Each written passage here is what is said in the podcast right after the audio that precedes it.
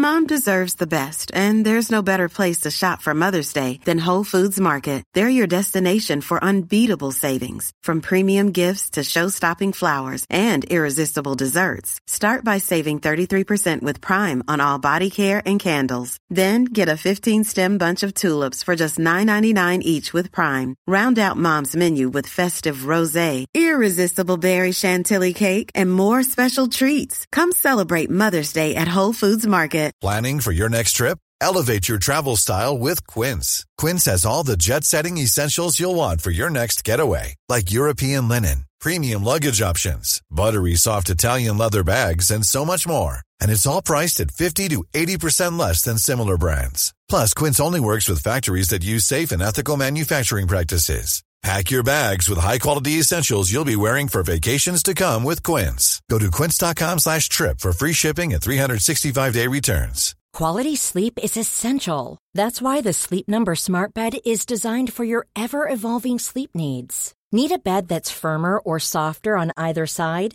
Helps you sleep at a comfortable temperature? Sleep Number Smart Beds let you individualize your comfort, so you sleep better together. J D Power ranks Sleep Number number one in customer satisfaction with mattresses purchased in-store. And now, save fifty percent on the Sleep Number Limited Edition Smart Bed for a limited time. For J D Power twenty twenty-three award information, visit jdpower.com slash awards. Only at a Sleep Number store or sleep number dot com.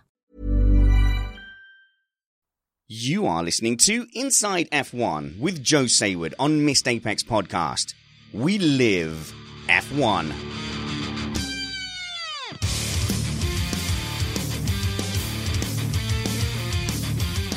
Welcome to Inside F one with Joe Saward, part of the Missed Apex Motorsport Podcast Network.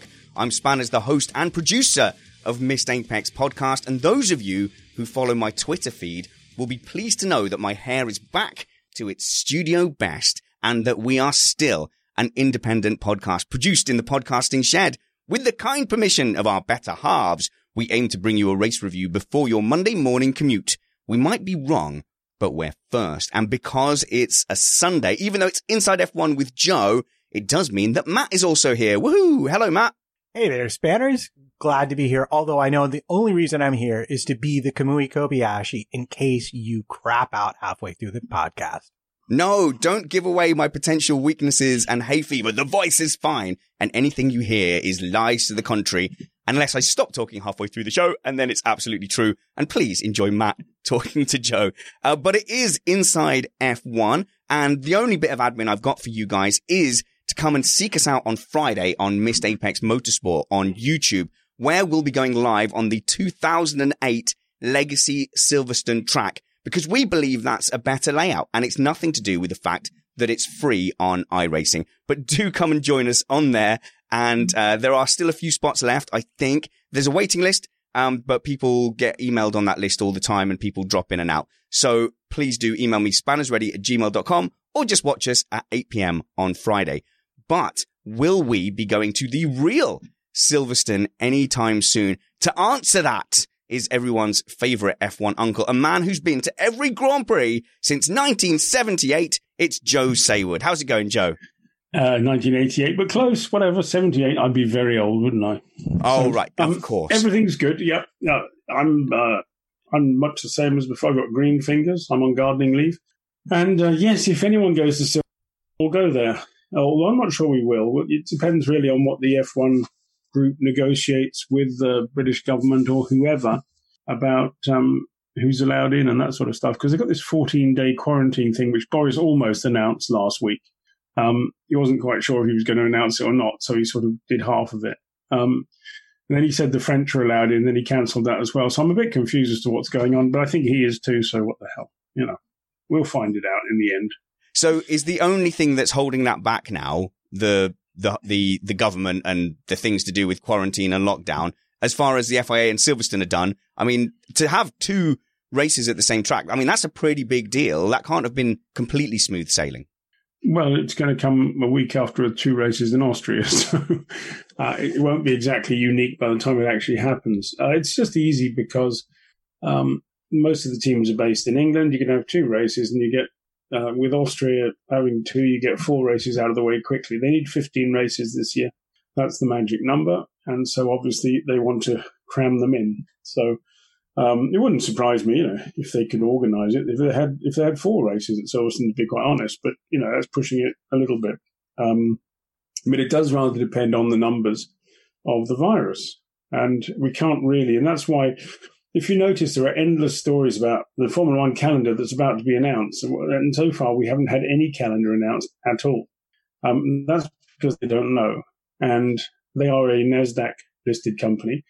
And if they if they announce something, it really has to be kind of true. Otherwise, people accuse them of manipulating the share price. So they won't. They, they, they really won't say anything until they absolutely know. And they probably won't absolutely know Um, for a while yet, because, you know, who's to know what the COVID virus uh, pandemic rates are going to do in the next few weeks. So we've we've we've kind of, you know, COVID aside, and I've always said to the kids, and I've said to people on here, you know, you can't look too far ahead when it comes to government announcements, because we just don't know the nature of the situation. We could all uh, be let out of our houses and back to work tomorrow, only to go back into lockdown three or four weeks later. Uh, an interesting statistic was that of the the fourteen respiratory pandemics we've had uh, in the past one hundred years or so, there's always been a second wave, and we've never been able to prevent one. So future planning for this pandemic aside, what's the potential calendar uh, we're, we're looking at? You know, I've heard a lot about Austria. I've heard a lot about Silverstone. And in the chat room, uh, Ivan is saying he saw some writing about the, Gel- uh, the Belgian government uh, agreed to have a Grand Prix on the thirtieth of August. So it does look like there's a, a calendar no, shaping it up. It wasn't the Belgian government. It was the it was the regional government of Wallonia who are paying for the race, um, which is odd because they need the money really to justify their paying for the race. They need tourism, and there won't be any tourism. So uh, it's kind of a weird one, that. And I don't really understand it, to be honest. I don't really understand the Monza thing, but that's popped up as well. Uh, Hungary, I do understand. As far as I understand it, um, we should have two races in Austria, two in Silverstone, one or two in Hungary, and then we go to Baku. Um, Baku is interesting in as much as it costs a lot of money to build the circuit, although there aren't lots of grandstands. Um, so they need to be sure it's going to happen before they uh, commit. And then we have, you know, a bunch of Asian races that may or may not happen. So um, it, it's really difficult, and I fully understand why Uh, you can't really make a calendar, because you've also got contracts in existence. You can't just cancel every contract. You've got to have a reason to do it. Um, so, for example, you'll see Brazil on lots of the listings as, as likely to happen. Um, nobody wants to go. Well, we, we want to go to Brazil because it's a great circuit, but nobody actually wants to go and work with a local promoter. It's just done. It's finished. Um, they're, they're playing out a contract, and they don't want to be doing it. So will that actually happen? Well, if the contract says it happens, it's supposed to. So that's the sort of situation we're in. We've got contracts that were written in times of normality that are being applied in times when it's clearly not normal. So I get curious now about places that will have more issues potentially uh, with the virus. Like Brazil, for example, right now is is having a large spike in cases. If we get into the fall, and places that we anticipated going to are having virus problems, is that something they're going to be able to cancel without falling afoul of these contracts? Would force majeure maybe apply in these instances? Yeah, that would that would be the case. Um, and I think you got to you got to take things into perspective, and that is, you know, the, you'll read in the papers one day that Mexico and Russia and Brazil are, are spiking, but then you compare the numbers that they're talking about with what's happening in America or in England. Um, and it's tiny in comparison. So they're spiking, but in comparison to the others, they're not. So the whole thing is really, um, it, it's really, you've got to be looked beyond what you read in the media. You've got to look at the numbers as to what's happening. Um, and the numbers will dictate uh, the risk factors involved. And um, then it's down to the government. The one thing that really could cause trouble is if Britain has this thing that Boris mentioned about fourteen-day quarantine, where, where teams cannot go in and come out of Britain without spending fourteen days locked up. If that happens, it pretty much finishes the Formula One season, because teams are just not going to do it. Um, because you can't, you know, you can't fly in from Austria and spend fourteen days at home and then go to another race. Uh, alternatively, you can't stay away all the time because otherwise, of course, everyone will get divorced. Um, you know, so it's a really difficult one. And I think if that happens without a deal, and they are working on a deal with the British government uh, so that Formula One people can come and go. But if they won't let the French come and go, which was the latest thing, I don't see why Formula One should be treated differently to other things. I think that's just it's a nice idea, but it's probably wishful thinking. Um, and so I think we'll just have to wait and see. Um, you know, Formula One is a, is a fairly unique, um, it's not the only thing, obviously, but it's the, it's certainly the biggest sport globally, um, that goes to as many places, um, in one series. You know, there's football here, there's football there. Formula One just whizzes around the world going to places. Um, and trying to organize all that in the current world is really difficult. And because every, every single place you're talking about is a moving target. So you just don't know what you're going to get three months, five months, whatever from now. The the interesting thing, which I noticed, noticed last week, is we've done uh, last week, it was two months since the Australian Grand Prix, and it was two months or rather eight weeks before the planned Austrian Grand Prix. So about halfway through. And if you think how long it's been since Australia or how long it feels for us, we've still got that to go. So there's still a lot of things that can happen. And there are still, you know, things like you know, the accuracy of the testing can get better. Um, there's all kinds of things that can change, but we just don't know. And they have to be cautious about it. Um, and that's why they can't really do very much apart from sort of plan and hope for the best. It's it's it's interesting when you talk about uh, planning, Joe. Hey, have you got a light by any chance there uh, by your by in your study? Uh, normally, we, normally we do this kind of thing in the evening, and uh, ah, there we go. You've come to life, Joe. Now people can can see you Sorry, in full Technicolor. It's going dark outside. Well, hopefully the Formula One season does not go completely dark on us. Um, but there's two different types of track in F one when it comes to money. You know, in in my layman's terms. So Udavir is asking about Bahrain, and somebody in there, I apologize, uh, was asking about Monza. It was Gordon Hill. Hello, Gordon. So, so Joe, I mean, there's kind, there's tracks where the government subsidize it because they want F one in there for whatever reason.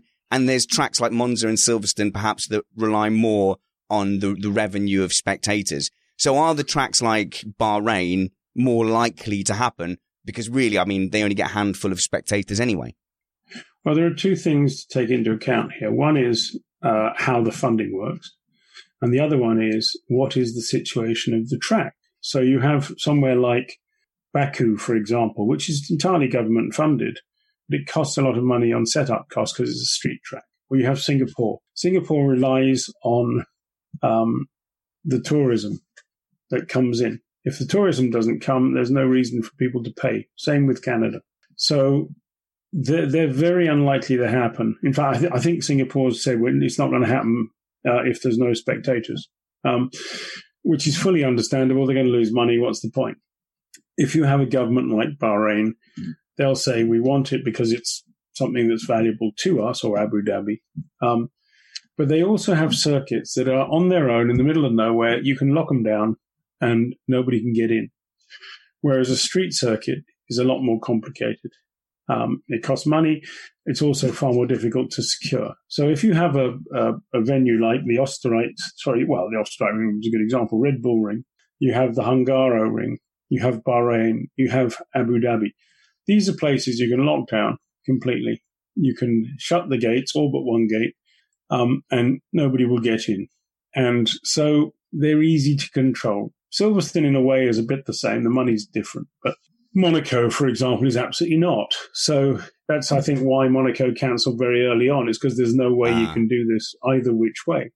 Uh, and it costs money to build it. And look at Australia. Australia lost a pile of money building a racetrack that was never used. So they didn't have to pay the race fee, as I understand it, but they had to pay an awful lot of money to build all the grandstands, pits and everything else, and then take it all down again. So there are various different models, and it's very hard to say um, Uh, you know, which ones will happen and which ones won't happen, in addition to the ebbs and flows of the pandemic. So, you know, we, we just, honestly, we just don't know. Oh, we don't like that, Joe. We like wild speculation. The type well, you of can which... have wild speculation. I mean, you know, there are countries that are less responsible than others where there will definitely be races, you know. Um, but will there? Because Formula One teams are not stupid, and they won't send their staff into places they consider to be undesirable. And Formula One is, you know, Liberty Media is a big company on Wall Street. They're not going to be irresponsible. They're just not. So... Uh, that's that's what we're up against, and we're, you know, I, I fully understand it. Uh, I understand why there's some frustration about it, but I'd rather have a um, an organisation that is responsible rather than just sort of setting off and, you know, going to every track you can get to. Brilliant, thanks, Joe. It's a really good time to have you on, given that we've uh, we've had all the driver market shuffles, and I have to say, none of that was deliberate. We we booked to have you on today. And then, obligingly, the F one teams decided. Did you coordinate this, Joe? Did you say, guys, going to be on Missed Apex. If you want to drop any hot driver news, now's the time. Has something's changed on the driver market? Oh, in that case, uh, let us enlighten you, Joe. Oh, we've got so I, much to tell. I have a vague tell. suspicion I may have heard about it. Yes, there are some things happen on the driver market. Um, Should we start th- with Vettel? Because that's that's well, the that's biggie. A, a logical place to start yeah. is Sebastian Vettel. So, um, so can I lead okay, you off with a question? In, back, back in December. Oh, there you go. That's what I wanted to know. Back in December, I went to Ferrari and uh, had lunch with Bonotto and Camilleri, the, the chairman, along with about a dozen, fifteen others. And we talked about lots of things. And one of the things we talked about is was Sebastian Vettel's future. And, and basically, they said at that time, Sebastian was key to the future of Ferrari. Okay. And he was key to their project and blah, blah, blah. So, Were they were they stringing us along, uh, talking a lot of rubbish, or was that what they believed at the time? I think it's probably what they believed at the time, but I think Vettel's season was, with the exception of Singapore, it was a fairly poor season. And I think that, you know, if you're negotiating a new contract, and let's just say, I don't know, let's pluck a number out of the sky. Sebastian was earning fifty million euros a year before. He's not worth fifty million euros in the COVID world. And in fact, nobody is anymore, perhaps apart from Lewis. Um, that, that kind of money is going to disappear. It's not going to be as easy as it was to find. So um, it's not just about money anyway. It's also about, is Charles Leclerc equal status to Sebastian? Is Sebastian number one? And the answer was they couldn't even find a starting place for negotiation. They couldn't even oh. find a place to start. They never got to money. They never got to duration of contract. They couldn't even work out where to start talking because they didn't even agree that much. In the end, they went for Carlos Sainz, and, that, and I understand he was talking to them at some point in the winter. Now, what in the winter means, I don't know. I would like to believe it means from January onwards, in, in, so that um, basically uh, they weren't telling porkies in December. And I think probably that's what happened. But they certainly began to line up Carlos Sainz as a replacement. Um, that's an interesting one. I I, I don't know. Sainz is, is a very decent driver, but I don't see that sort of spark of Verstappen-like genius in him. Um, and I think that, you know, he may he may push Charles enough, but I'm not sure he's going to beat Charles very often. But that's what Ferrari want. Ferrari has mm. a tradition of hiring somebody to be a second driver. Now, no no driver goes along thinking they're a second driver, apart from, you know, when they realise and they get paid piles of money to to understand they're the second driver. Um, nobody goes there with that intention. They go there with the intention, I'm going to beat that Charles Leclerc. And then one day they're going to work out that that little clause in the contract they didn't really bother about actually means something quite important, which means Charles wins. So we'll see how it all goes. Um, would I have chosen Carlos over Daniel Ricciardo? Probably. Um, although Daniel Ricciardo would, would be much more um, of a human face for Ferrari, if you like. Although I must say Charles is quite good. I, I particularly enjoyed this week where he, he locked his girlfriend, or his girlfriend got locked out of the apartment and she couldn't ring him because he was too busy playing computer games all the time. That would not go down well in my house, Joe. Uh, well, would- she had to, do you hear what happened? She had to sign up for Twitch and send him a message because he wouldn't answer his telephone. She couldn't get in. Joe, Joe, I've had this exact scenario with Matt and the lovely Amanda Weaver as well. Uh, she knows she can only contact him on Twitter or via our stream. Well, there you go. That's what happened to uh, to Charles anyway. So uh, so there's a certain amount of character in there, which, you know, will be nice to have. Uh, Daniel Ricciardo is full of character. Um, he's just not as quick as, as uh, Max Verstappen, you know. Now, the interesting point in all of this is uh, I don't see Daniel moving to McLaren as being a step upwards. I see that being as a step sideways, probably because he wasn't very comfy um, at Renault. Um Maybe, you know, the idea of having Esteban Ocon alongside him is something that doesn't particularly appeal to him. I don't know, but um, well, he can't run. I was forever. a little bit surprised that you would go from a manufacturer team with its own engines to a secondary or third, tertiary level Mercedes team. Joe, can I stop you there before we get too deep into the the you Daniel like, Ricciardo yeah. stuff? Because loads and loads of questions there. And hello to our Australian audience, the, the third highest audience. Uh, he probably was just as quick as Verstappen, guys. It's probably just unlucky. But then actually the Dutch audience is our, our fourth highest audience as well. So maybe, maybe Joe was right. Don't know which way to flip, flop on no, that no, one. It, it's not about flipping it. It's about numbers. And on the number front, he wasn't as quick as Max Verstappen. Fair enough, Joe. Sorry. Can I circle back to uh, Vettel? Because you dropped some really interesting bombs there. Firstly, I, I will take, you know, a little bit of issue saying that they, they wouldn't tell porcupines about Vettel being their first choice. I mean, they definitely now uh, lied about the fuel flow thing. So if they were able to lie about that, they don't mind. Hang on, hang on, hang on, hang on, hang on. You've just made you've just made a slanderous statement. What? How did they lie about the fuel thing? I just knew that you were going to come in and correct me. And no, no, no. I'm I'm just saying, you know, you have to be very careful. They they they didn't necessarily lie.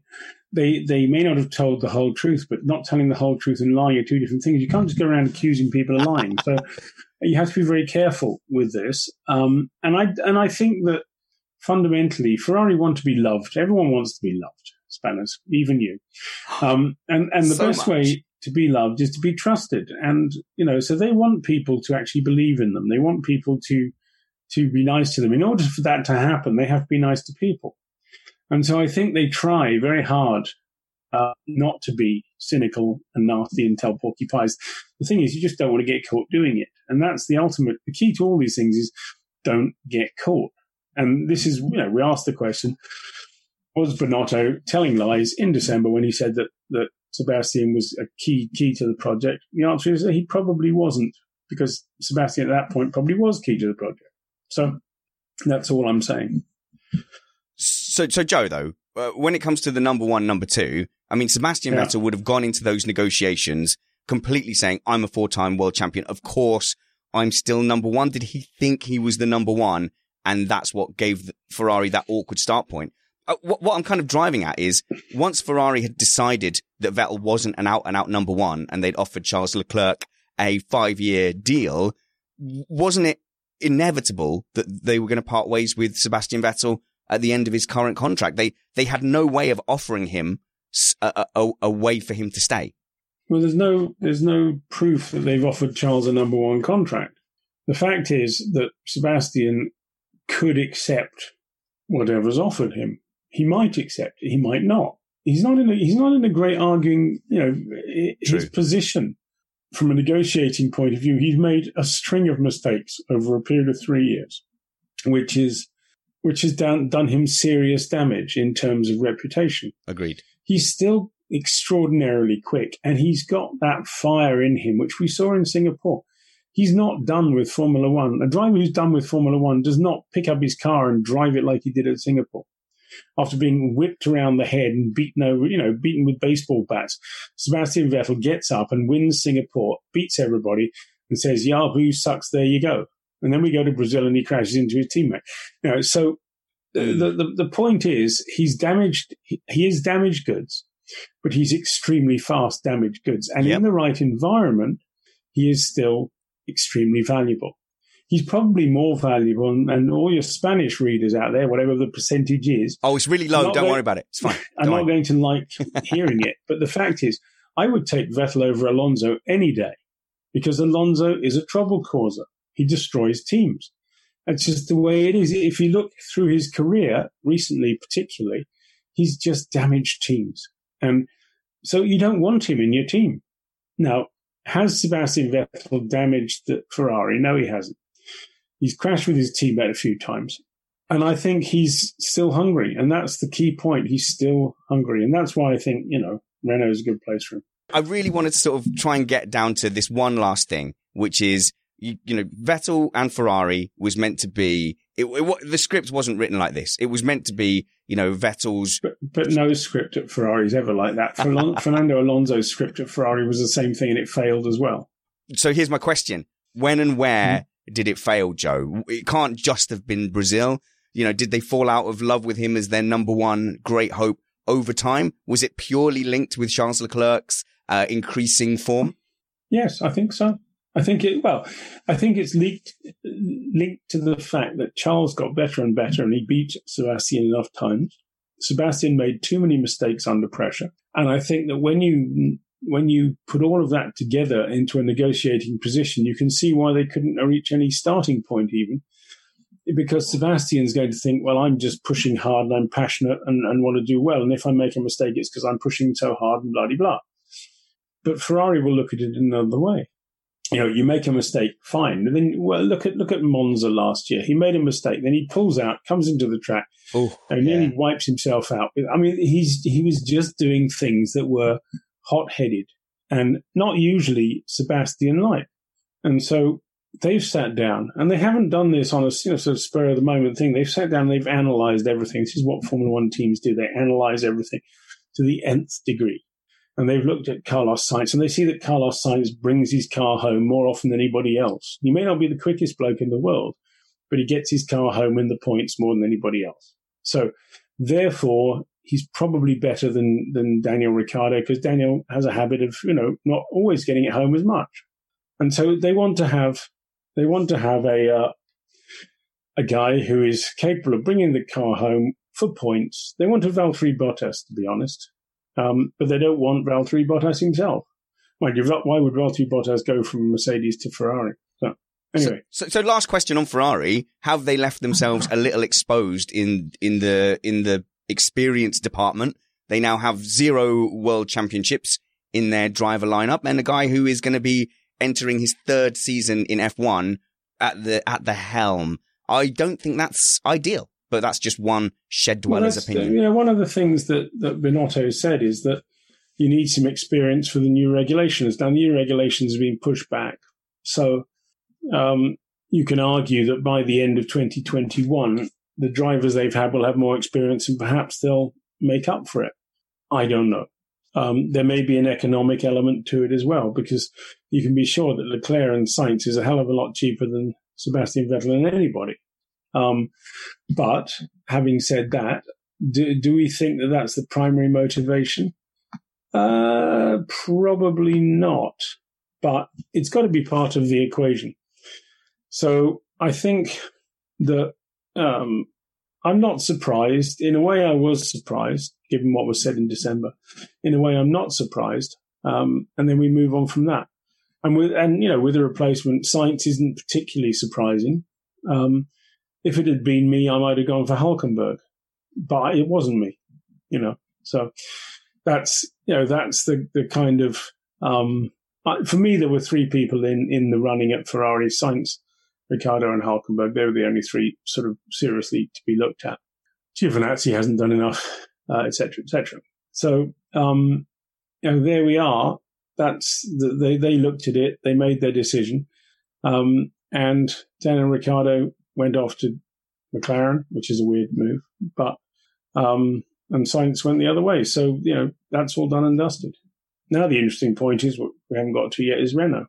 So what is going to happen there? I mean, we have Vettel. His options would seem by his ego and status to be fairly limited in terms of where he might go. Uh, and Renault would be the only manufacturer where he would have a chance. I mean, surely he wouldn't wind up at Mercedes. No, I, I, I think he can afford up to a point uh, to sit around and wait and see what Lewis does. Because remember, Lewis Hamilton doesn't have a contract yet. Everyone seems to have forgotten that. Um, oh, yeah. Having said that, I don't see any reason why Lewis is going to change things. You know, Lewis isn't going to suddenly decide that gardening is a lot more fun. Um, I'm sure he's enjoying his sabbatical year, as, as actually a lot of us are. Um, we're enjoying time off because we never get it. And so, you know, you're doing something which is a bit unusual. And yeah, you want to go racing again, but at the same time, it's like I said, we've done this for thirty odd years. I mean, and that's true of almost everybody, because these drivers have been racing since they were twelve, you know, or eight or whatever. They've been on the road all the time. So, um, but no, nobody's going to stop. So the chances are that Lewis is going to stay where he is, try to beat Sebastian, sorry, beat uh, Michael Schumacher's records. Um, and then probably, by the time he's beaten Michael's records, which he can do at the end of twenty twenty-one if everything goes perfectly, um, he can then decide whether he wants to retire and or do daft things like sign for Ferrari or whatever. But you know, do daft things. Why would you give up? Why would you give up a? Uh, you know, if you if you're if you're running the Derby, why would you jump off a winning horse in the in the finishing straight? Doesn't make any sense. So I guess where so, everyone's looking at that empty seat at Renault, I, I guess yeah. I, I'm looking at three major possibilities. Okay, four major possibilities for Sebastian Vettel. All right, so uh, an empty seat at Mercedes because one of their drivers goes. Uh, Red Bull because Marco loves Sebastian. Uh, Renault because there's an empty seat there and it's a works team, or retirement. What's what's your what's your you know your ear to the ground? What are the rumblings telling you, Joe? Uh, the, rumble, the rumblings aren't really saying anything. I think Mercedes isn't, isn't a, an option. I think Red Bull isn't an option. I think retirement isn't an option just because of Ooh. Sebastian. Okay. Uh, so that leaves one option, which is Renault. Um, I think Zach Brown went around telling everybody that McLaren was an option, which never really was an option. Um, if you tell people that uh, they decided they didn't want Sebastian Vettel, it makes you sound good. But the fact is that why would Sebastian Vettel want a customer Mercedes team? Um, brackets, not necessarily the number one customer either. So, um, you know, I think that that is something that probably wouldn't even have entered his head. I mean, McLaren used to be a great team, but there's a lot to prove. Planning for your next trip? Elevate your travel style with Quince. Quince has all the jet-setting essentials you'll want for your next getaway, like European linen, premium luggage options, buttery soft Italian leather bags, and so much more. And it's all priced at fifty to eighty percent less than similar brands. Plus, Quince only works with factories that use safe and ethical manufacturing practices. Pack your bags with high-quality essentials you'll be wearing for vacations to come with Quince. Go to quince.com slash trip for free shipping and three sixty-five day returns. Quality sleep is essential. That's why the Sleep Number Smart Bed is designed for your ever-evolving sleep needs. Need a bed that's firmer or softer on either side? Helps you sleep at a comfortable temperature? Sleep Number Smart Beds let you individualize your comfort, so you sleep better together. J D Power ranks Sleep Number number one in customer satisfaction with mattresses purchased in-store. And now, save fifty percent on the Sleep Number Limited Edition Smart Bed for a limited time. For J D Power twenty twenty-three award information, visit j d power dot com slash awards. Only at a Sleep Number store or sleep number dot com. I'm Sandra, and I'm just the professional your small business was looking for. But you didn't hire me because you didn't use LinkedIn Jobs. LinkedIn has professionals you can't find anywhere else, including those who aren't actively looking for a new job but might be open to the perfect role, like me. In a given month, over seventy percent of LinkedIn users don't visit other leading job sites. So if you're not looking on LinkedIn, you'll miss out on great candidates like Sandra. Start hiring professionals like a professional. Post your free job on linkedin dot com slash people today. Renault, what's the value of Renault? Why would you go to Renault? They had a pretty poor year last year. They finished fourth the year before that. Um, so the biggest problem they had uh, a couple of years ago was the engine. The engine wasn't powerful enough, but now the engine is powerful enough. And last year, their problem was that the chassis wasn't good enough. So they fixed that. They've they did changed the chassis. They well, they logically they think they have. They've changed the chassis department around. They've uh, brought in Pat Fry. What did Pat Fry do last year? He made McLaren do well. It was Pat Fry who made that happen. He's now left McLaren. So going to McLaren from Renault might not be the smartest thing that Daniel Ricciardo ever did, because Pat Fry might be taking all that knowledge um, and all that ability to the team that Daniel's just left. So on paper, it looks like McLaren did better, but in reality, Renault has its own engines, which are quite good, has a new chassis, which may be quite good. And let us not forget, and everybody forgets this, Renault is one of the world's biggest car companies. It's huge. Everybody, when you look at listings of the world's big car companies, say, look at it, it's Volkswagen, Toyota, and Hyundai. Okay? They forget that Renault and Nissan are in an alliance, and when you add the cars together, they're as big as Toyota and Volkswagen. They are a major league player. They also have the French government behind them, and the French government has just given them a five billion euro debt guarantee so that they can work their way through this crisis. Okay, but not the F one team specifically. Hang on, hang on, hang on. I haven't finished yet. They also have a new C E O coming in on July the first, who is an Italian. Italians, they like the racing, huh? and and I think that we will see Renault double down to try and win the World Championship because it's in their D N A. Renault's D N A involves motor racing. They're not going to wander off, or I'd be very surprised if they wandered off to do French touring cars or something else. I just don't see it happening. I think they're going to say, let's get this thing done. Let's stop messing about and get it done properly. Because Cyril Abitbol and co haven't had the budget they need to do it properly. So give them the budget to do it properly. Let them have the people they want. And maybe, only maybe, they can do it. Now, Sebastian is smart enough to know most of this stuff. Um, and... So, you know, the idea of going to a secondary Mercedes team makes no sense at all, but going to the full-blown works Renault team does make sense. And so, and the other thing is, with what engine did Sebastian Vettel win four world championships? Oh, I know this one. Oh, Renault. Well, blow me down. He already knows oh, the company. I, yeah, it's not, it's not, it's not quiz time though, is it? If only, where was that knowledge during quiz time? I was terrible. I came last. Uh, Joe, yeah. Fascinating to hear you talking about, you know, perhaps a resurgent Renault coming in with this bag of, of money and this new willingness to... I didn't say they're going to spend it all on Formula One. But, you know, they are going to save, they are, they are saving the company from destruction in the meantime. I was going to yeah. say five billion might not squeeze under the cost cap, if we're honest, Joe. Right. Uh, more on that later, hopefully. I was coming here with questions that were far more negative uh, about Renault. And I'm going to put them to you, and uh, you can poo-poo them and rubbish them if you like. Uh, I probably will. The, the whispers on the wind that have squirreled and squarried like a drone into the shed have said to me that Renault would accept reasonable offers for Enstone and that pulling out was a reasonable option. And, and what you've said is just the most positive wonderfulness about Renault. It, it seems like, you know, it's the complete opposite.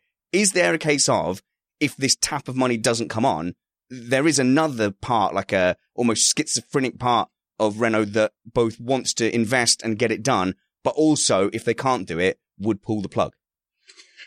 Well, there are, uh, first of all, the Formula One media is seventy-five percent negative.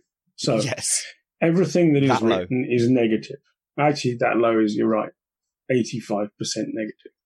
So if you're looking for a story, you always look for the negative story. So, you know, Enstone to be sold to Marzipan or whatever, you know. Um, That was my rumor. These are daft. The, these are the daft rumors you hear. Could they happen? Yeah, maybe they could happen. But Renault has been in Formula One to to a lesser or greater extent because there was a period when they were out for a couple of years, but they were still working on the next generation of engine. They they dropped out at the end of one formula and came back in, in the next one and won the next one. So, you know, they've been effectively been in Formula One since nineteen seventy-seven.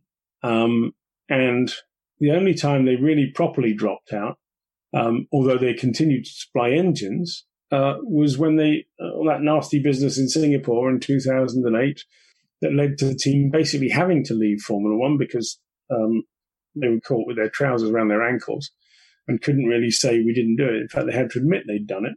Um, and that was when Red Bull won all the championships, and Renault basically wasted that o- opportunity. To be, um, because nobody knew that it was Renault engines winning it because they had Infinity written all over the car. What the hell's an Infinity? The answer is it's a Nissan. Well, no, the Tankoia was later, but you know, um, and of course, Red Bull then made lots of mistakes like abusing their engine supplier. Uh, duh, uh, duh, that's not a clever thing to do, is it? They obviously thought they were going to have an engine deal from someone else and they got screwed. But nonetheless, if you're going to abuse somebody, don't abuse your engine supplier. It's not clever.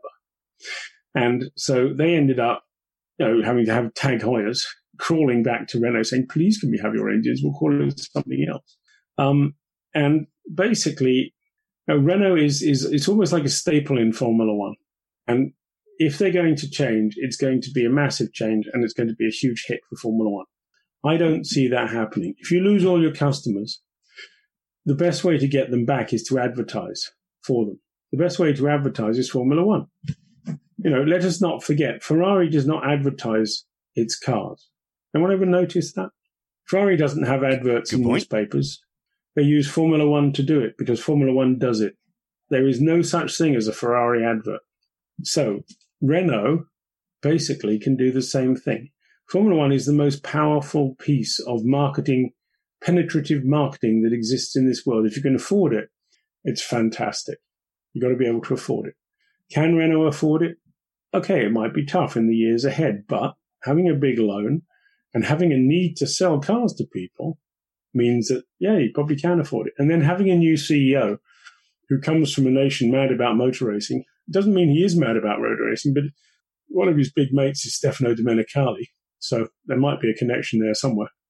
Um, and I have a vague suspicion that they will just say, let's get on with the racing, get the job done. These Mercedes blokes have had it their own way for a long time. We can beat. Maybe they can, maybe they can't, but just going at it and trying to. And getting Vettel on board, even if he makes mistakes, would be a good thing. Because Vettel joining, you know, having Daniel Ricciardo and Esteban Ocon are, you know, fundamentally, in the overall scheme of things, in the big bad world outside Formula One, who the hell's Daniel Avocado or, um, you know, Esteban who? Now, everyone's heard of Sebastian Vettel. You put him in a Renault, everyone's going, oh, look, Sebastian Vettel's in a Renault. It's like Lewis Hamilton. There are certain names that are big names, and Sebastian's one of them. Alonso is another, but, you know, there are some downsides to him. But fundamentally, that's really um You, a company like Renault would be willing to pay more money to have Vettel in the car. Um, and I think, you know, that how many four-time world champions have there been in the history of the sport? Uh, uh, four. Not many. Not many, exactly. Matt, jump in, bud. I was going to jump in because you mentioned the other name that we have all seen with regards to Renault, and that is Alonso. Now, Alonso comes with a huge self-sponsorship. There's at least plenty of rumors on the interwebs that Liberty would very much like to see it happen. You mentioned downsides. I, I know you mentioned his inability to play nicely with others is potentially one of them. But if you're Renault and maybe even cash poor, why would you pick Vettel over Alonso? Four world championships to two. Says okay. It all, really. Alonso should have won five world championships with his level of talent, but he didn't. And And playing with Alonso is playing with fire. If it all works out, maybe it's fine, but it all might not work out, and then he'll just he'll be uh, he'll be kicking you in the teeth and destroying the team. So I just think it's much more sensible to go with Sebastian. Um, and let's face it, if Carlos Sainz is driving a Ferrari, the Spanish-speaking audience is probably going to be taken care of anyway. So. Uh- Tell me a little bit more about Vettel. I know we all know at Missed Apex, we know the Vettel of Multi twenty-one and the Vettel of Baku and the Vettel of Brazil that you referenced. But when I when I read about him, people who've met him personally, it seems like he's an entirely different person. What would F one be losing if he doesn't wind up signing with Renault? Like, what kind of a person is he uh, when you deal with him? And, and how do the other teams rate him when they talk about him? Well, I think if you... Uh... If Sebastian Vettel leaves Formula One, I think it's fair to say that Formula One would probably lose its most intelligent driver. Although, oddly enough, uh, there are one or two people out there who would argue in favor of Romain Grosjean, um, who is actually also very intelligent. So what it proves is that intelligence is not necessarily akin with speed and success. But um, I think Sebastian is a remarkable guy. He won. He won. Four world championships by the age of twenty-seven. He's, you know, he's now thirty-two, but he hasn't won anything. For well, he hasn't won a world championship since he left Red Bull. So you're talking about a very precocious guy, uh, a very charismatic guy. He he gets a lot of negative press, particularly in the English-speaking media, because he's a German, and that's just normal. Big bad, isn't it? Germans a hard time. Um, and but but he is, you know, he's actually a very valuable commodity, I think. Now, he's been making lots of mistakes. He's frustrated. He doesn't like a new generation coming that is going faster than him, but he's still uh, worth his weight in gold, I think. So we'll see. But um, I don't think we should underestimate the fact that Sebastian is not done with the sport. And also, he's too young to retire. Drivers who retire young generally uh, regret it. Some come back. Uh, Niki Lauda being a good example. Um, people like Alan Jones, they retired because they were fed up with the situation they were in. And then after a while, sitting at home, going bananas, they thought, actually, I want to come back. Michael Schumacher is perhaps another example of that. Um, but, you know, I think, in fact, if I were Michael Schumacher, I think I would have stayed at home. But, you know, he these guys don't think in the same way that we do, um, because they they have to have an enormous amount of self-belief. And I think we saw Sebastian's self-belief in, in Singapore last year. You don't do what he did in Singapore last year without having some serious backbone. I, I have given Vettel a lot of grief for, for the mistakes, and because you're right, you know, he is the, the German world champion on the grid, and as a British British F one fan, there's a certain uh, cultural pressure to boo Sebastian Vettel like we did at Silverstone in twenty thirteen. I mean, the others, all the others booed, not me, Joe. Uh, but if you are Renault, you've got your spare seat, it will be coveted, and there are potentially, you know, three world champions you could stick in it. You could stick uh, Alonso. You could go and ask Rosberg. You could probably get Jenson Button back if you wanted to. But Sebastian Vettel... You, you could know, get Nigel Mansell. Exactly. Too. What's the point? The, what I'm saying is that Sebastian Vettel, as much grief as I give him, he was huge in it. He was the champ. He was the champ for four years, and he was thought of as, as the champ beyond that. From a commercial point of view, if Renault are serious about saying, let's, like you said, let's get this done properly, Sebastian Vettel is a bigger sign to your shareholders that you're serious than Fernando Alonso, who, frankly, at this point, is a gimmick. Um, I think that's a little bit controversial, but yes, I, fundamentally, I agree with that. The other thing to bear in mind about Sebastian Vettel is that for all his the downsides you might read about in the uh, in the Sun and other such newspapers about how he's a bad sport and all the rest of it, you know, Sebastian Vettel in Canada, when when the crowd was booing uh, Lewis Hamilton yeah. for winning, Sebastian Vettel said he doesn't deserve that. He, you know. He won the race. Don't boo him. You know, okay, Sebastian wasn't happy with the decision, but Sebastian is a sportsman. He is a, he is a fundamentally he's a good sport. Now, he's had some moments in the past, and let's face it, most world champions go through moments when you have to make a decision whether to be a nice guy or just do what is best for you. Um, and that's, you know, he's had a couple of those moments along the way, but not many. I mean, you know, he's pretty straight, and when he's racing Um, against uh, Lewis Hamilton, for example, they don't crash into each other a lot, you know. Um, he doesn't crash into people deliberately, which has been known to happen in Baku. the past. Baku. Well, Baku is different because he was he was having a wobbly. Okay. And, uh, you know, there are people who, who just lose control completely. And that was a moment where he lost control completely, which is a bad thing. In fact, I had to, I had to write an article the other day for somebody um, about his biggest mistakes, and you know, five of them, and there were a lot of mistakes that Vettel made, but I thought the biggest mistake he made was was in Baku, where he where he showed that, I mean, not that he could avoid it, but he showed that sort of completely rash, passionate side where he completely lost it and did something stupid, which undermined his reputation. Um, it was a and shame, Niki Lauda yeah. at the time said, Niki said, you know, that's not like Vettel. That's not the, that's not what he's normally like. Is he's really surprised by it? But you know, Sebastian was sort of blowing up, um, very frustrated, and uh, just having a wobbly, really. And you know, most drivers along the way have wobblies from time to time. Not all, because some of them are able to control it. But um, you know, some of the famous red mists. I always used to call it red mist. And when the red mist descends, sometimes people go bonkers. And, yeah. you know, that's fairly easy to understand because we all have moments when we go a bit bonkers, don't we? Yeah, yeah. Uh, no one talk about the iRacing or my reaction to getting taken out. That doesn't count. That doesn't count, Matt. That doesn't count at all. Right, but um, we've got I've got some rumours. This one isn't mine, but there is a rumour going around that uh, Cyril Abiteboul has been sacked and that Eric Boulier is is lined up to come in instead of him. Is that is that? Would you dismiss that as nonsense? It's not mine. It's not not one of mine. Uh, I can't say I've heard that one. Um, I did hear one last year, which would be that Fred Vasseur would be taking over, which is a bit like replacing. Um, let me think now. What would be a good allusion to that? Um, well, they seem like different types of character for sure. Well, they are different types of character. I mean, you know, um, Abiteboul's clever and um, oh, motivated and uh, um, less successful in the junior formally. But um, I have to say that I'd take Abiteboul any day. Fair enough, Joe. Fair enough. And it's nice to hear a, a fan of Cyril who doesn't always warm himself, perhaps, to the fans.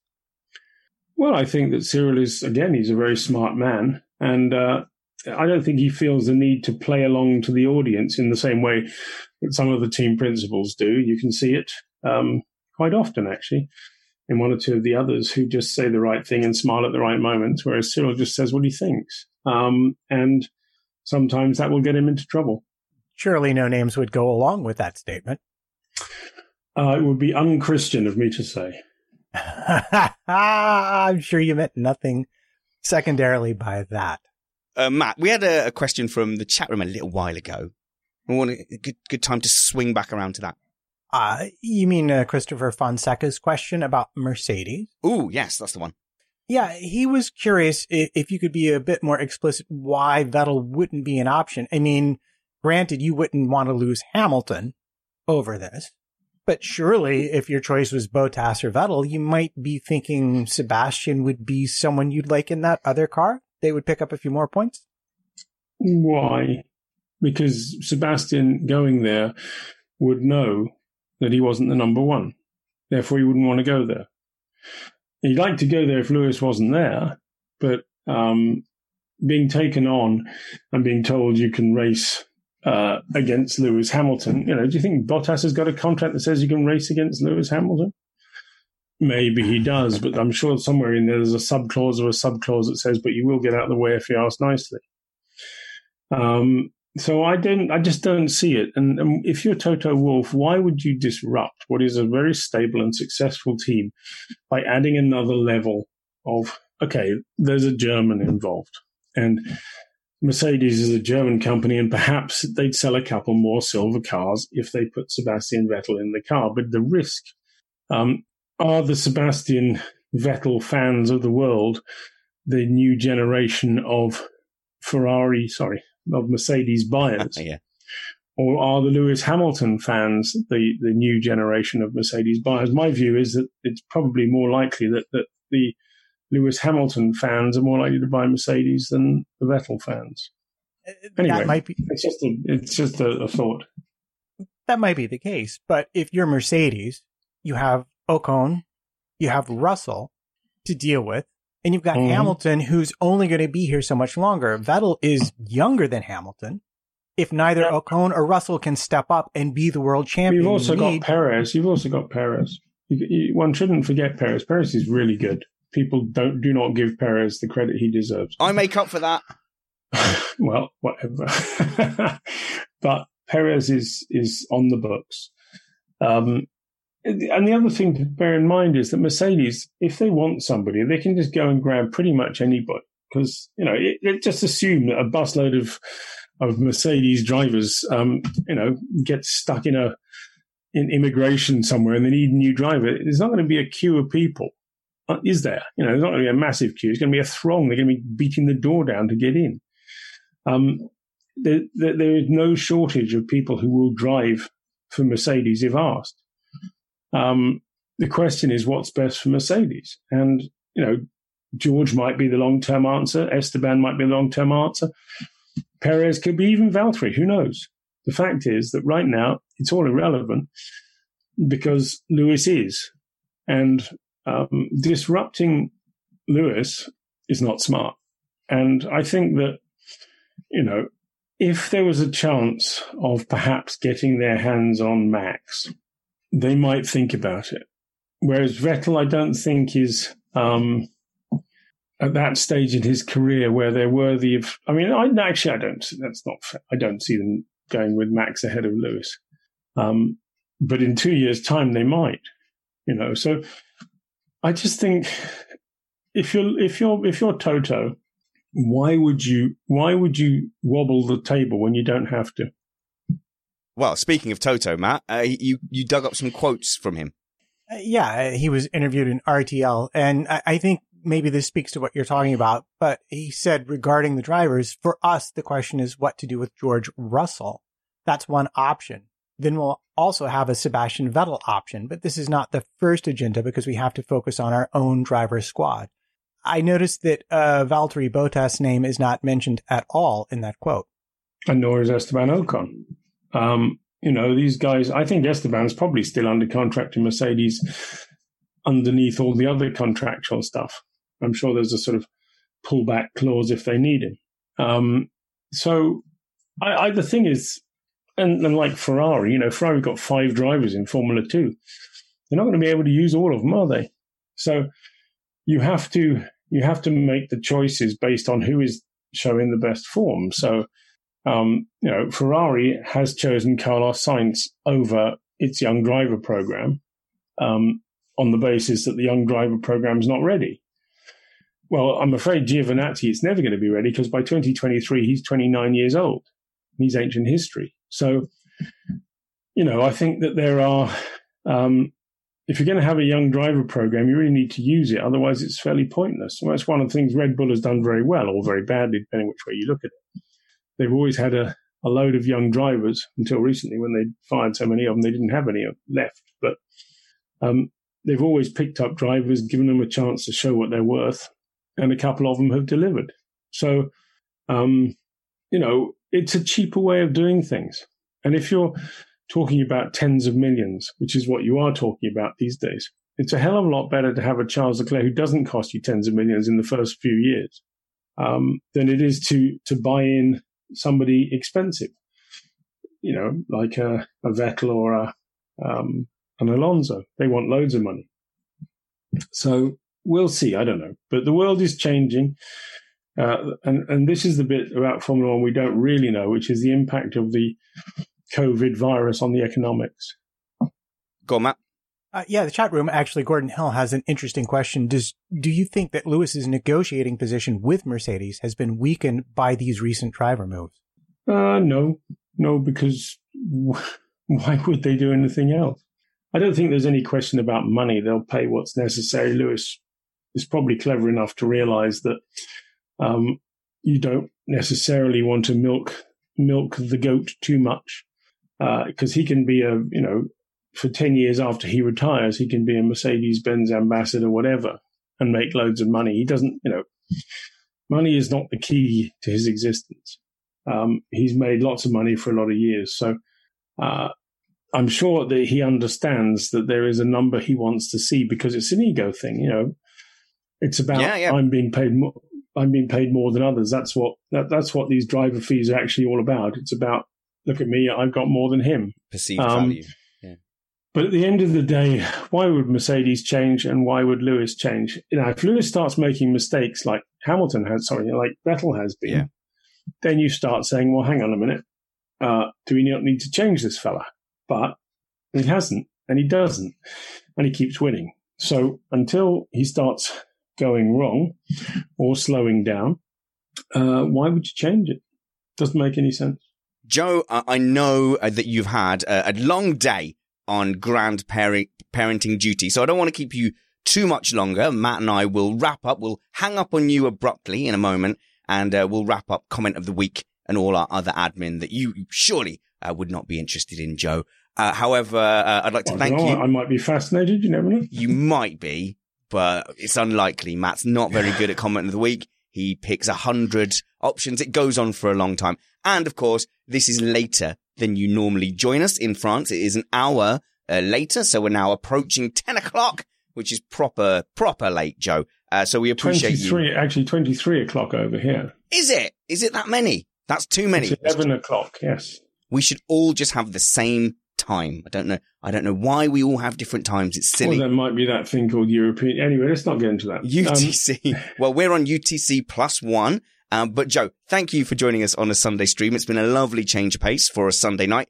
Your informed opinion, always appreciated, of course. So feel free uh, to yes, no these or give us quick answers. But I, I can't let you go without asking these quick questions. Some of them are silly rumour and some of them are uh, more substantial.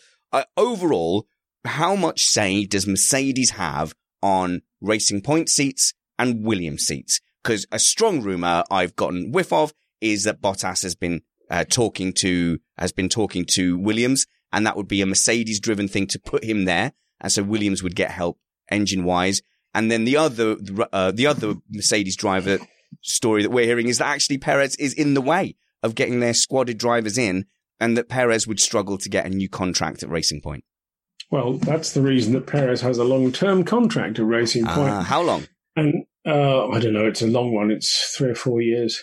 Um, very uh, signed in sort of Spa last year, and very clever move at that time, um, because the market was clearly going in a direction where Perez would be vulnerable, and so they nailed oh, yes. him in there as much as possible. Um, the second driver at Racing Point is unlikely to move on, so um, planting a Mercedes driver there is not going to happen, and then Mercedes just have to live with it. Why would you put Bottas into Williams? You might as well keep George there and train him up, um, because you know, who's to say that George is better than Valtteri? We don't know. And also, it um, sort of seems like, why would you spend money putting Bottas there? I mean, you could probably just give the money to Williams to develop. Already, hang on, they're already paying. They're, George isn't there for love, you know. Wow. George is there in exchange for cash, which is, I say cash, he's in exchange for a discount on the engines. I'm absolutely sure of it. Um, I don't believe for one minute that George would be there just because George is a jolly good British chap and all that sort of rubbish. No, no, no, no, no. There's money involved there somewhere. And uh, let's just finish up then. Uh, Matt, give uh, Joe a quick grilling about McLaren, because I, I skipped past your story earlier. Sorry. Uh, well, yeah, it, it just has to do with the fact that uh, Williams went out and they borrowed against their cars and their factory. And we all sat here and said, oh, that's just that, that can't be the greatest thing. And really, to my surprise, McLaren has done the same thing. They didn't get their government loan. Now it looks like they're trying to get money against their buildings and their classic cars. What kind of so shape what's the are difference, they? What's the difference between Mercedes, Williams and, and McLaren? That's what I'm. That's what I'm about to well, ask. The answer is very. The answer is very simple, which is that McLaren is a car manufacturer that builds thousands of road cars, of which they are not selling. Williams does not have that. So, um, you know, saving Williams from the wall is a lot easier and cheaper in keeping McLaren out of trouble, because McLaren has got all these overheads for cars that are not being built and not being sold. So, you know, they need to have money. Now, they have wealthy backers, and going to the government, you know, there's been a lot of sort of negative comment about how dare McLaren go to the government. Well, they're employing lots of people, um, and that's what government money is all about. So if they stop employing those people, uh, those people will be out of work and the government will have to pay for them. So, you know, there is some kind of logic in the fact that you ask the government to help. If the government says no, if McLaren then says, well, what a, what a miserable government that is, let's go somewhere else. This happens all the time with car companies. You know, uh, Aston Martin opened a, uh, a factory in Slovenia or somewhere like that because they were offered a better deal. Nissan and Renault are being offered deals in Spain at the moment just to keep them there, uh, to keep jobs going. You know, it, this is stuff all the time. So the British government doesn't want to be seen to be backing McLaren because McLaren has got some rich backers. Well, you think that the Fiat family isn't wealthy? You think that um, the people behind Renault aren't wealthy? Everybody's wealthy. So it is ludicrous um, for the British government. The British government is, is a weird organisation anyway. It's all over the place. Um, and I think that, um, well, I'm sorry, it is, but If you, if you look at this whole fourteen-day quarantine business with, the, with the, the French being allowed one day and not being allowed the next, I mean, what kind of a government is that? It's just chaos. And uh, so um, it, I mean, McLaren aren't going to move out of Woking, obviously. But the fact is they ain't going to be happy about what, what the British government has done to them, um, because the British government is expecting them to pay for all their people to go to work. And there's a lot of people working in McLaren these days. They're an important employer. And uh, and a lot of people in all the subcontractors all across the country. So uh, it's not smart to to support some and not others. Anyway, that's another story, but that's the difference between the two. Um, and, uh, you know, I think that Williams Williams is in a far worse state. I mean, McLaren had got a lot of debt because they, they, they invested a lot in the car production side of it. But they've been doing remarkably well as well up until the COVID virus. Their sales were doing really well, et cetera. So um, we'll see how it goes is basically the bottom line. Um, but uh, I don't think it really – it's not just about Formula One. It's about car production as well. Joe, thank you so much. And speaking of stories, uh, you can come and get more stories from Joe, and you can ask Joe which stories to tell in our live audiences, hosted and platformed and moderated by Missed Apex Podcast. We've had three so far, Joe, all of which have been a fantastic way to spend the evening. And we have a fourth coming up on Saturday, the twenty-third. I think we've done a reasonable job of keeping them as close to your in-real-person audiences as is possible in this time. Uh, go to missedapexpodcast.com forward slash Joe, and you can come and join us for uh, an evening of wine and stories as we gather round the virtual tree with Joe. Blimey. Oh, come on. I'm trying to sell it as best as I can. It's a very good, but virtual trees, what are you on about? I don't um, know. It's late here too, Joe. Shall we sing Christmas carols as well? There we are. Anyway, it's been a pleasure as always. So I will catch you all later on, um, and, and hopefully more exciting things will happen in the world of Formula One. Fantastic. Have a great evening and enjoy grandparenting, Joe, before we get back to the F one circus. Ciao, ciao.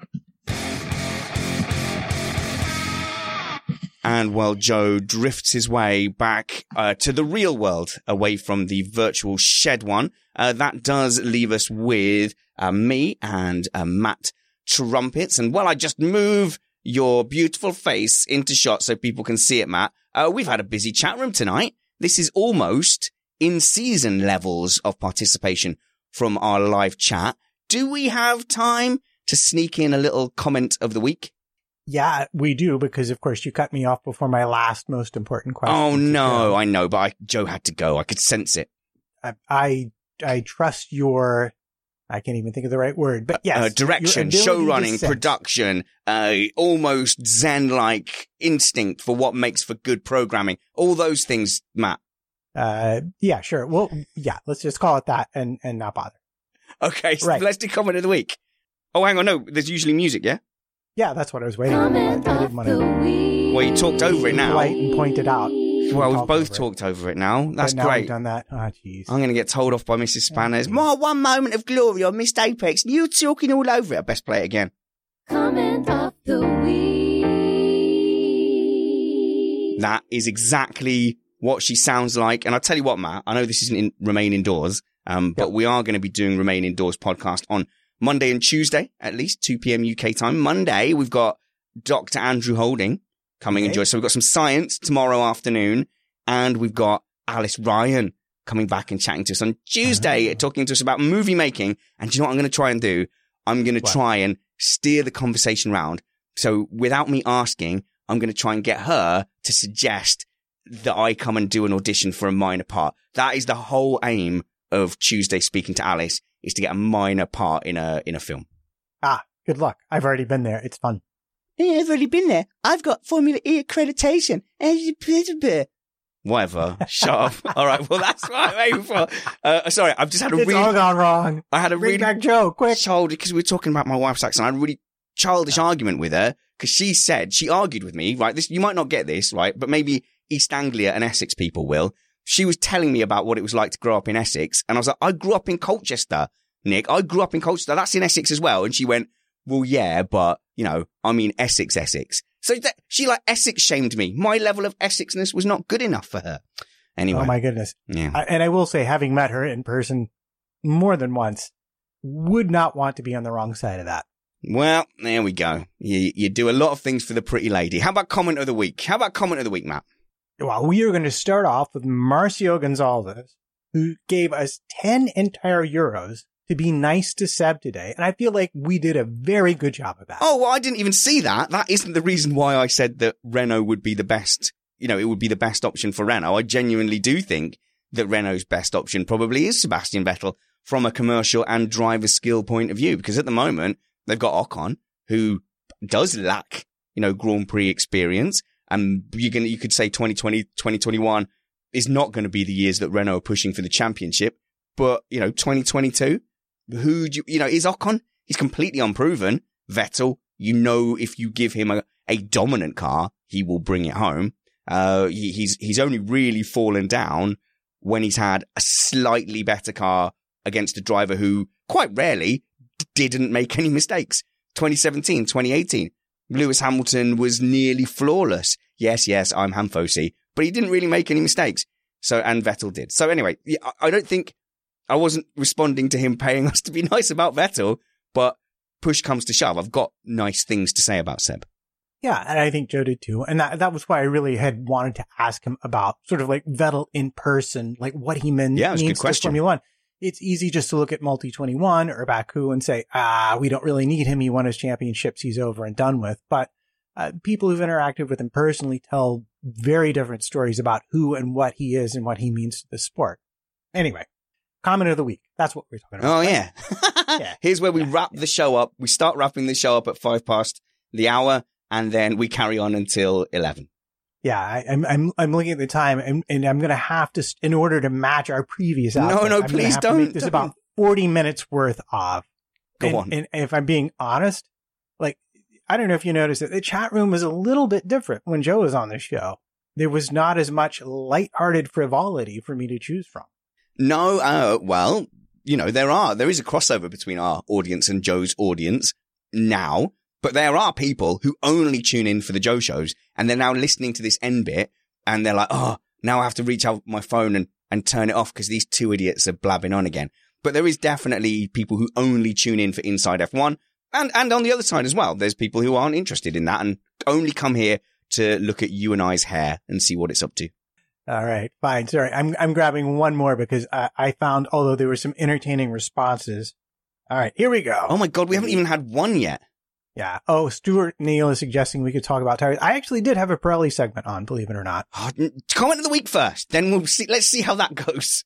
What on earth has just happened here? Oh, I'm sorry. I've apparently selected the entire chat and copied and pasted it. So I'm just going to go back to the top. Okay. Um, iHammer is in with Lumiere came by, and that was the moment that Joe discovered he had a light switch and could cut it on for the benefit of his viewers. Yes, that's true. I now I can't edit that out of the audio version. Me asking, because we did, we spent time setting up the video shots, putting him in place, and two things happened. As soon as we started the show, Joe got himself comfortable and it changed position completely. So you saw me moving his face around the screen. And then, you know, um, basically, you know, nighttime befell his area of France and he's two hours ahead of us. And then suddenly he was just in pitch black. And I'm sitting there going, oh man. Do I break the fourth wall by asking Joe, our expert F one expert, to go turn a lamp on? Yes, and of course you do, because that's part of the charm of Uncle Joe, I think. I think so, too. All right. Um, we move on to Mike Stoner, who is in with Vettel likes Monty Python, so he will love driving for a comical outfit like Renault. Ooh, okay, that's your words. We're newly converted Renault fans, uh, excited to see what they can do. Although, Matt, I have to say, Uh, Joe was really positive and bullish about Renault's future. I've been hearing very different things, that Enstone is very much up for sale and actively up for sale. So I didn't want to push that too much, but, you know, we're obviously a less reliable source than Uncle Joe.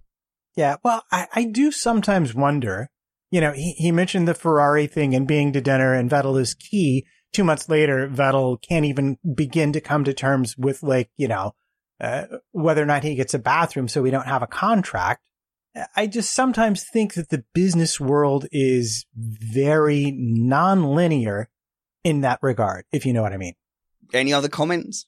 Uh, yeah, in fact, uh, we have Jerome Jordan, who says, I am so in need of a motorsport fix. I am actually watching NASCAR right now, to which we can only say boogity. Okay, so a couple of things on that. Firstly, I've been getting my boy, uh, my boy into iRacing, and intermittent, his interest comes and goes, loves his karting. Uh, but when he gets into the iRacing seat, he begs to go into the street stocks and do ovals. He absolutely loves it. And actually, I've enjoyed watching him. And he's like, oh, what do you think I should do, Dad? I'm like, well, turn left, but I can see the appeal. And we've done a few in the um, Missed Apex iRacing uh, fun races. So I can see the appeal. I don't I don't hate it. I'm not going to be as negative to it as some people are. Uh, there's definitely an art form to it. There's a skill to it. It's definitely more show in regards, you know, the, the show sport ratio is tilted differently to F one or a karting race. But it's it's definitely not all bad. I, I'm I'm not as negative on it as I used to be.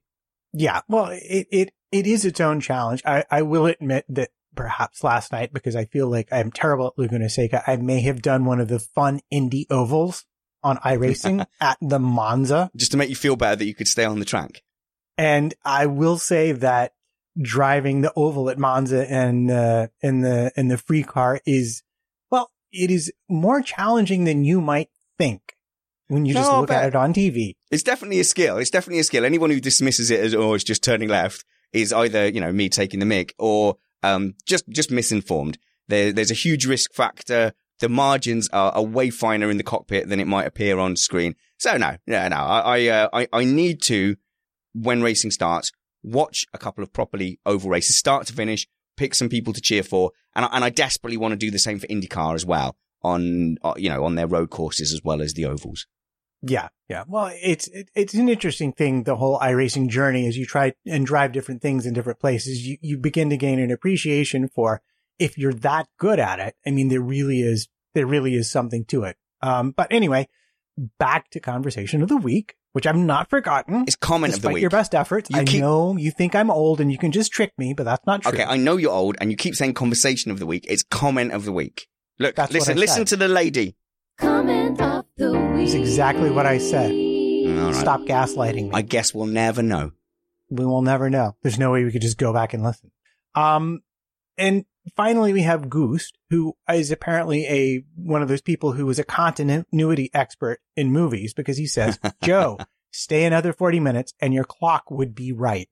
Oh, is his, oh, his clock is wrong in the background. Okay. Clock in the background. You would have had to have known that. That took some setup. Yeah. All right. Do we have a winner out of all of those, assuming that we've exhausted the candidates, which I say more in hope than expectation? Well, I was going to chuck in Mark Greenhow. We're all C O T W in this fine day, which is a sentiment I can go along with. But, you know, this is Missed Apex. And much like there is never no one to blame in an incident, there's no such thing as, oh, it was just the first lap. There is always a winner. And this week it has to be Mike Stoner. Vettel likes Monty Python, so he will love driving for a comical outfit like Renault. He wins. Matt says that I wouldn't have let that win because I've got a newfound respect and a willingness to be a Renault fan. But that was Matt. Matt did that, not me. Comment but well done, Mike Stoner, for winning Comment of the Week. Say, Matt, uh, we've been doing one show a week during this lockdown. We've done a, an extra little show on, when did we do that? On Tuesday. We're impromptu uh, Vettel speculation special that was rendered completely out of date within two days, I think, or within a day and a half. And I have to say, that is why we never usually respond to breaking news. It's just because we happen to be on the mic. But as soon as the Carlos Sainz rumors were getting really strong, like even as we were recording, the Carlos Sainz confirmed rumors were getting really strong. And in fact, betting was suspended on Carlos Sainz to Ferrari. And then, wow. and that was happening just as I finished the edit for that episode. And I was sat there going, and this is why we don't do breaking news. Sometimes the news will fall on a Monday just after we've recorded. Sometimes it'll form, fall perfectly on a Saturday, ready for us to talk about. Um, but, you know, so I'm torn as to whether that was a good idea or not. Of course, I enjoyed recording it. But I think generally we're not that kind of breaking news, Missed Apex special. Yeah, I think that in the scheme of things, that was a big enough thing that yeah. it was worthy of doing a doing sort of an impromptu show discussion about for our for our listeners and our viewers, uh, especially because um uh, uh, because you had Joe on to talk about it, and we had a whole week for the ramifications to pile up. By the time we actually got to discuss it, you know, just amongst ourselves, it would have been, you know, it, it's already over yeah. and done with. Really. And, and I think because we do have a podcast that is so based on the news cycle and a thing happening, it, it's forgotten. So what? We did a show that was out of date two, two days later. Nah, it's fine. We can, we can move on. Uh, but we are going to do a show every Sunday. We're, we're still sticking with it until the lockdown finishes, and you can catch us uh, most weekdays at two p.m. U K time. That's uh, B S T U T C plus one on the Remain Indoors channel. So follow me to find out when we go live there. And of course, the first people we tell about anything is our patrons in our patron Slack group group. Thank you so much for everybody that has signed up and continues to set, to stay signed up, even though there's no F one racing.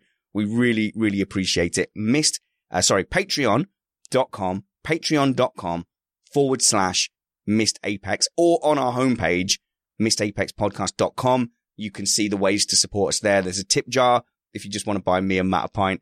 Uh, there's, uh, by the way, thank you so much. I, I do try and respond to people who do the tip jar. We've had quite a few come in and it's been really heartening. Uh, but if you join us on Patreon there, uh, you can join our patron Slack group. You can get an ad-free R S S feed to add to your podcast player. Uh, you can also get the exclusive content that me and Matt occasionally do, which is far more waffly, far more like the last twenty minutes, in fact, uh, but on purpose. And uh, you also get the satisfaction of knowing that you're supporting an independent podcast uh, when there is so much content out there in podcast land now, especially in F one land, where it's people paid to sit around a mic. Yes, they do have better contacts. They can speak to drivers. Is the passion always there? Sometimes you can hear when people are phoning it in because they have to be there. So patreon dot com forward slash Missed Apex if you appreciate what we do and want to help us keep going. Uh, Matt, I think uh, that's it. Should we should we get out of here? Oh, that'll do uh, us, won't it? That will do. Thanks to Mark Greenhow for chucking an extra two pounds. Those are whole pounds, not wow. euros. I sometimes well, get caught up in my currency conversions. Shout out for the Slack team. Always a good time. And thanks for the extra little payment there, Mark. Awesome, guys. We will see you back here next Sunday. But whether you see us here, back in the shed, talking F one, or on Missed Apex Motorsport, watching our iRacing event from Silverstone two thousand eight Legacy Track on iRacing, we will be on a forty-car grid there at eight p.m. U K time on Friday. See if Matt can get a back above me in the championship, or whether I maintain my ninth place over Matt Trumpets as it stands. Uh, whether you see us on Remain Indoors at two p.m. on weekdays, wherever you see us next, please be brave, because wounds heal, chicks dig scars, and glory lasts forever. This was Missed Apex.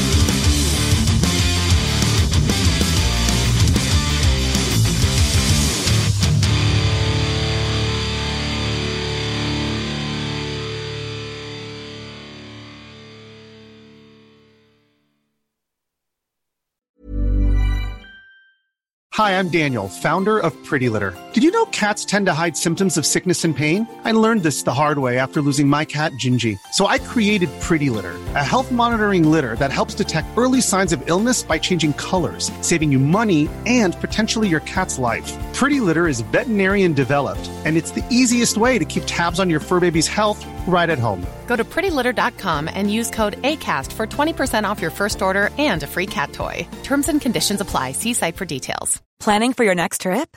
Elevate your travel style with Quince. Quince has all the jet-setting essentials you'll want for your next getaway, like European linen, premium luggage options, buttery soft Italian leather bags, and so much more. And is all priced at fifty to eighty percent less than similar brands.